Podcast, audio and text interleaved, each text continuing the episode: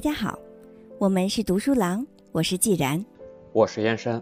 今天接着为大家分享由岸见一郎和古贺史健所著的《被讨厌的勇气》第五页：认真的人生，活在当下。青年认真地思考过了，阿德勒心理学彻底追问了人际关系，而且认为人际关系的最终目的是共同体感觉。但是，真的仅仅如此就可以吗？我难道不是为了完成更多不同的事情才来到这个世界的吗？人生的意义是什么？我想要过怎样的人生？青年越想越觉得自己渺小。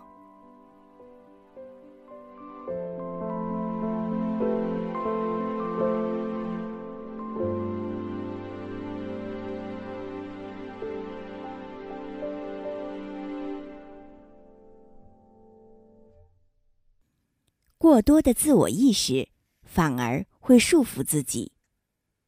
哲人说道：好久不见啊。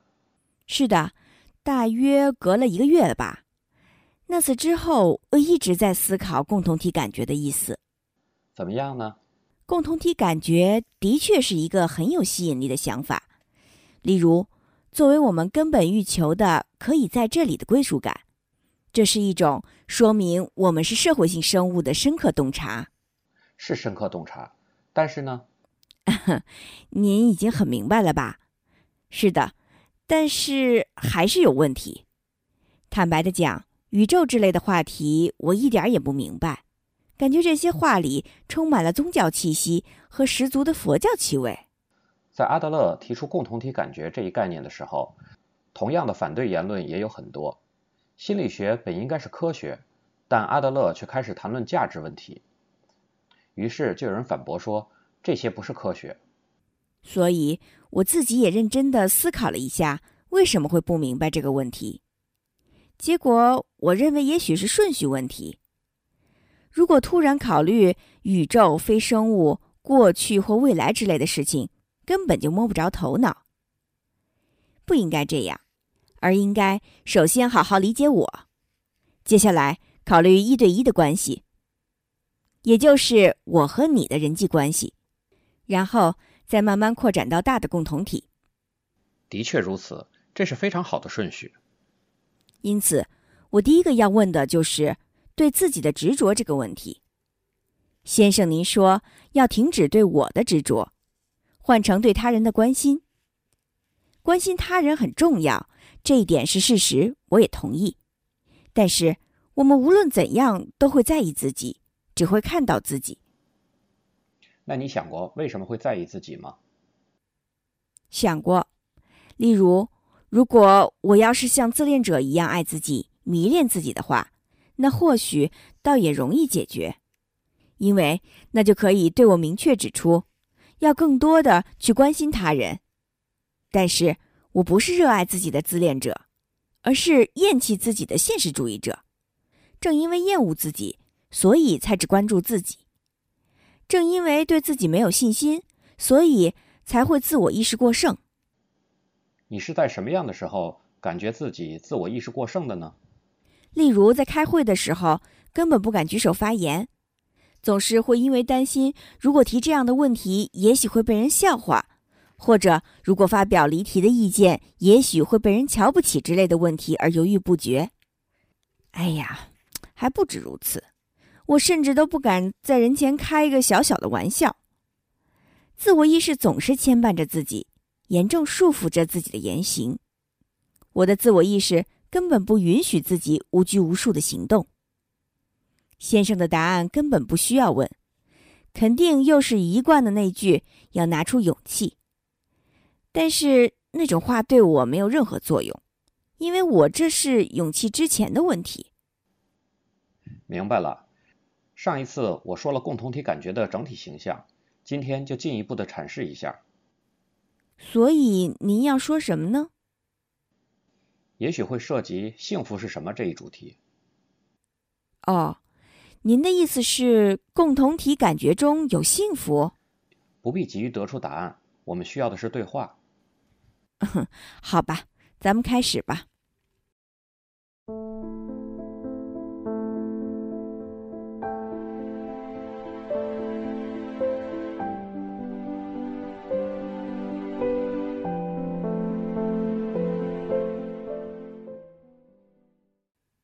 不是肯定自我，而是接纳自我。哲人说道：首先，我们来讨论一下你刚才所说到的受自我意识羁绊，不能无拘无束行动的问题。这可能是很多人都有的烦恼。那么，我们再回到原点，去看看你的目的是什么？你想要通过小心翼翼的行动获得什么呢？为了不被嘲笑，不被小瞧，就是这种想法。也就是说，你对本真的自己没有信心吧？所以才尽量避免在人际关系中展露本真的自己。一个人在房间里的时候，你也一定能够放声歌唱，随着音乐翩翩起舞，或者高谈阔论吧。可让您给说中了。一个人的时候，我也能够无拘无束。如果是一个人的时候，谁都能够像国王一样的无拘无束。总而言之，这也是应该从人际关系角度出发考虑的问题，因为并不是本真的自己不存在，只是无法在人面前展示出来。那么怎么办好呢？还是共同体感觉，具体来说就是把对自己的执着转换成对他人的关心，建立起共同体感觉。这需要从以下三点做起：自我接纳、他者信赖和他者贡献。哦，是新的关键词啊，都是什么呢？首先从自我接纳开始说明。第一页的时候，我曾经介绍过阿德勒的重要的不是给予什么，而是如何去利用被给予的东西这句话，你还记得吧？当然。我们既不能丢弃，也不能更换我这个容器，但是重要的是如何利用被给予的东西来改变对我的看法和利用方法。这是指更积极，获得更强的自我肯定感，凡事都朝前看吗？没必要特别积极的肯定自己，不是自我肯定，而是自我接纳。不是自我肯定，而是自我接纳。是的，这两者有明显的差异。自我肯定是明明做不到，但是还是暗示自己说我能行，或者我很强。也可以说是一种容易导致优越情节的想法，是对自己撒谎的生活方式。而另一面，而自我接纳是指假如做不到，就诚实的接受这个做不到的自己，然后尽量朝着能够做到的方向去努力，不对自己撒谎。说得更明白一些就是，对得了六十分的自己说，这次只是运气不好，真正的自己能够得到一百分，这就是自我肯定。与此相对，在诚实的接受六十分的自己的基础上，努力思考如何才能接近一百分，这就是自我接纳。您是说，即使得了六十分，也不必悲观吗？当然，毫无缺点的人根本没有。这在说明优越性追求的时候就已经说过了吧？人都处于想要进步的状态，反过来说，也就是根本没有满分的人，这一点必须积极的承认。嗯，这话听起来似乎很积极，但同时又有消极的因素啊。所以我要使用肯定性的表达这个词。肯定性的达观？课题分离也是如此，要分清能够改变的和不能改变的。我们无法改变被给予了什么，但是关于如何去利用被给予的东西，我们却可以用自己的力量去改变。这就是不去关注无法改变的，而是去关注可以改变的。这就是我所说的自我接纳。嗯，可以改变的和无法改变的。是的，接受不能更换的事物，接受现实的这个我，然后关于那些可以改变的事情，拿出改变的勇气，这就是自我接纳。哦，这么一说，以前有位作家曾引用过这样的话：上帝，请赐予我平静，去接受我无法改变的；给予我勇气，去改变我能改变的；赐我智慧，分辨这两者的区别。这句话出自一部小说。是的，我知道，这是广为流传的尼泊尔的祈祷文，是一段非常有名的话。而且这里也使用了勇气这个词。我本以为已经烂熟于心了，但现在才察觉到它的意思。是的，我们并不缺乏能力，只是缺乏勇气，一切都是勇气的问题。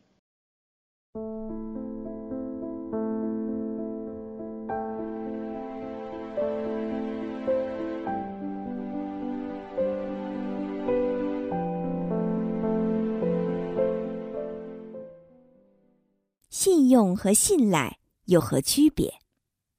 青年说道。但是这种肯定性的答观中，总让人感觉有些悲观主义色彩。讨论了这么长时间，就得出达观这个结论，这也太令人失望了。是吗？达观一词本来就含有看明白的意思，看清事物的真理，这就是达观，这并不是什么悲观主义。看清真理？当然，也并不是说做到了肯定性达观的自我接纳，就可以获得共同体感觉，这是事实。还要把对自己的执着变成对他人的关心，这就是绝对不可或缺的第二个关键词，他者信赖。他者信赖也就是相信他人吗？在这里需要把相信这个词分成信用和信赖来区别考虑。首先，信用有附加条件，用英文说就是 credit。例如，想要从银行贷款，那就必须提供某些抵押，银行会估算抵押价值，然后带给你相应的金额。如果你还有的话，我就借给你，或者只借给你能够偿还的份额。这种态度并不是信赖，而是信用。是啊，银行融资本来就是这样嘛。与此相对，阿德勒心理学认为，人际关系的基础不应该是信用，而应该是信赖。这里的信赖是指什么呢？在相信他人的时候，不附加任何条件。即使没有足以构成信用的客观依据，也依然相信，不考虑抵押之类的事情，无条件的相信，这就是信赖。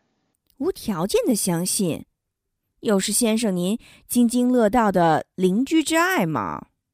当然，无条件的信赖他人有时候会遭遇背叛，这就好比贷款保证人有时候也会蒙受损失一样。即使如此，却依然继续相信的态度，就叫做信赖。这是缺心眼的老好人。先生也许支持性善说，但我却主张性恶说。无条件的相信陌生人会遭人利用的，也许会被欺骗、被利用。但是请你站在背叛者的立场上去想一想，如果有人即使被你背叛了，也依然继续无条件的相信你，无论遭受什么样的对待，依然信赖你，你还能对这样的人屡次做出背信弃义的行为吗？不，哎呀，但是这一定很难做到吧？什么呀？您是说最终还是要诉诸感情吗？像圣人一样用信赖去打动对方的良心吗？阿德勒一边不谈道德，但最终不还是要回到道德的话题上吗？不是这样的。信赖的反面是什么呢？信赖的反义词？哎呀，这个是怀疑。假如你把人际关系的基础建立在怀疑之上，怀疑他人，怀疑朋友，甚至怀疑家人或恋人，生活中处处充满了怀疑，那么这样究竟会产生什么样的关系呢？对方也能够瞬间感觉到你怀疑的目光，会凭直觉认为这个人不信赖我。你认为这样还能建立起什么积极的关系吗？只有我们选择了无条件的信赖，才能够构筑更加深厚的关系。嗯。阿德勒心理学的观点很简单，你认为现在无条件的信赖别人会遭到背叛，但是决定背不背叛的并不是你，那是他人的课题。你只需要考虑我该怎么做。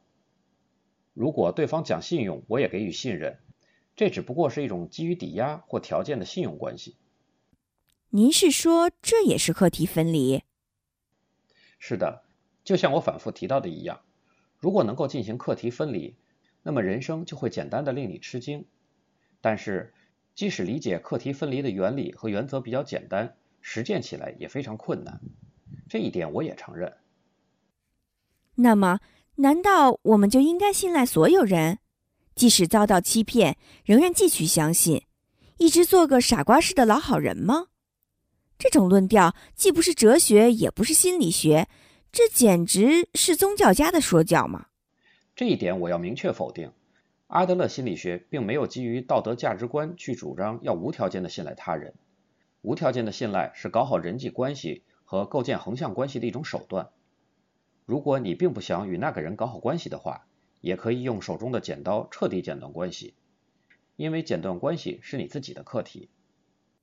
那么，假设我为了和朋友搞好关系，给予了对方无条件的信赖，为朋友四处奔走，不计回报的慷慨解囊，总之就是费时又费力，即使如此，依然会遭到背叛。怎么样呢？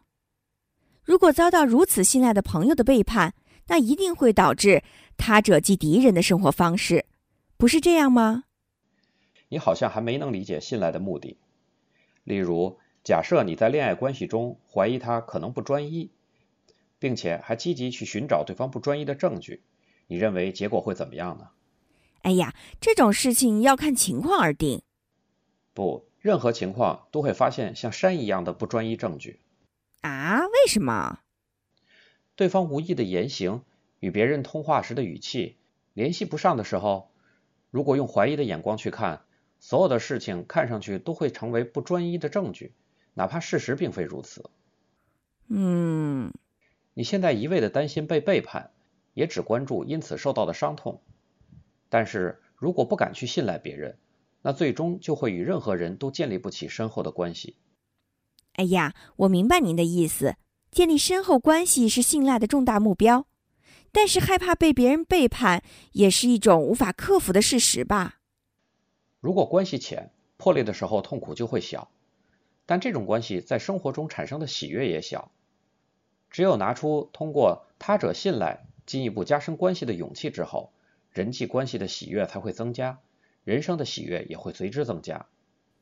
不对，先生又在岔开我的话。克服对背叛的恐惧感的勇气从哪里来呢？自我接纳，只要能够接受真实的自己，并看清自己能做到的和自己做不到的，也就可以理解背叛是他人的课题，继而也就不难迈出迈向他者信赖的步伐了。您是说，是否背叛是他人的课题，不是自己所能左右的事情？要做到肯定性的达观？先生的主张总是忽视感情，遭到背叛时的怒气和悲伤又该怎么办呢？悲伤的时候尽管悲伤就可以，因为正是想逃避痛苦或悲伤，才不敢付诸行动，以至于与任何人都无法建立起深厚的关系。请你这样想，如果我们可以相信也可以怀疑，并且我们的目标是把别人当成朋友，如此一来是该选择信任还是怀疑，答案就非常明确了。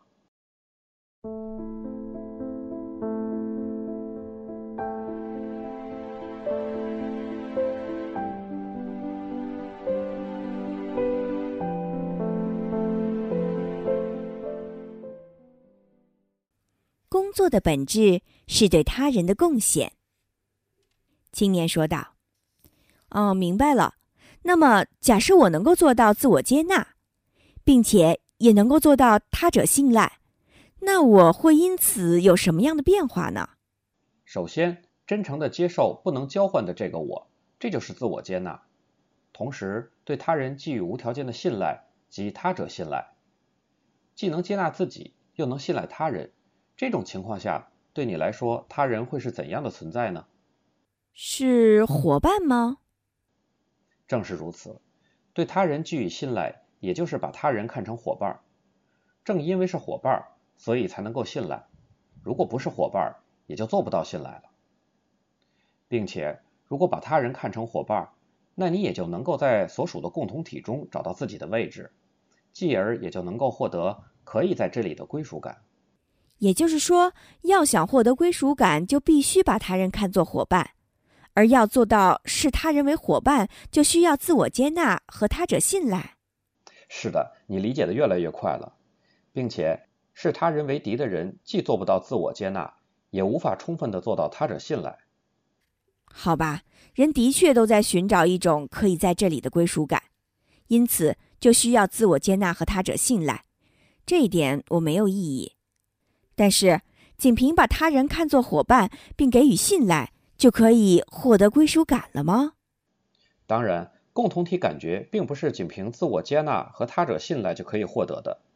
这里还需要第三个关键词：他者贡献。他者贡献。对作为伙伴的他人给予影响，做出贡献，这就是他者贡献。贡献也就是发扬自我牺牲精神，为周围人效劳吧。他者贡献的意思并不是自我牺牲，相反，阿德勒把为他人牺牲自己人生的人称作过度适应社会的人，并对此给予警示。并且，请你想一想，我们只有在感觉到自己的存在或行动对共同体有益的时候，也就是体会到我对他人有用的时候，才能够切实感觉到自己的价值，是这样吧？也就是说，他者贡献并不是舍弃我而为他人效劳，它反而是为了能够体会到我的价值而采取的一种手段。贡献他人是为了自己？是的，不需要自我牺牲。哎呀哎呀，您的论调越来越危险了吧？这可真是自掘坟墓啊！为了满足我而去为他人效劳，这不正是伪善的定义吗？所以我才说您主张的全都是伪善，您的论调全都不可信。算了吧，先生，比起满口道德谎言的善人，我宁愿相信那些忠于自己欲望的恶徒。言之过早了，你还没有真正的理解共同体感觉。那么，关于先生主张的他者贡献，请您举个具体的例子吧。最容易理解的他者贡献就是工作。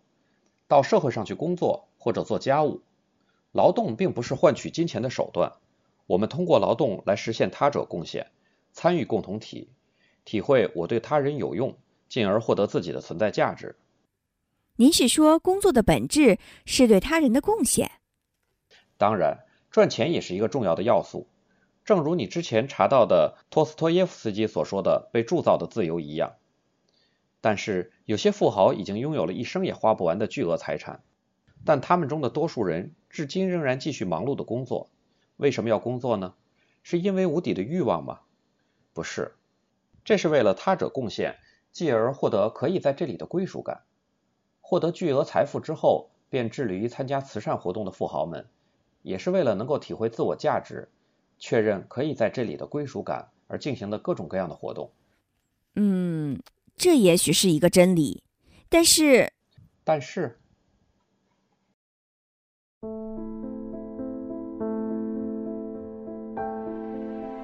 真诚接受不可交换的这个我的自我接纳，主张应该毫不怀疑人际关系基础，从而做到无条件的他者信赖。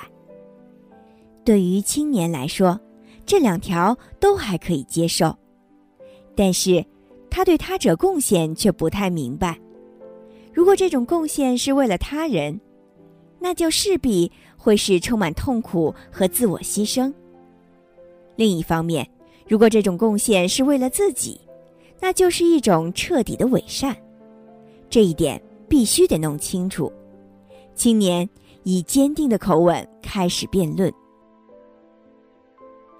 那么，青年又将说些什么呢？在下一小节中，继续为大家分享认真的人生，活在当下。精彩内容敬请关注。我是既然，我是燕山，我们是读书郎。谢谢收听，再见。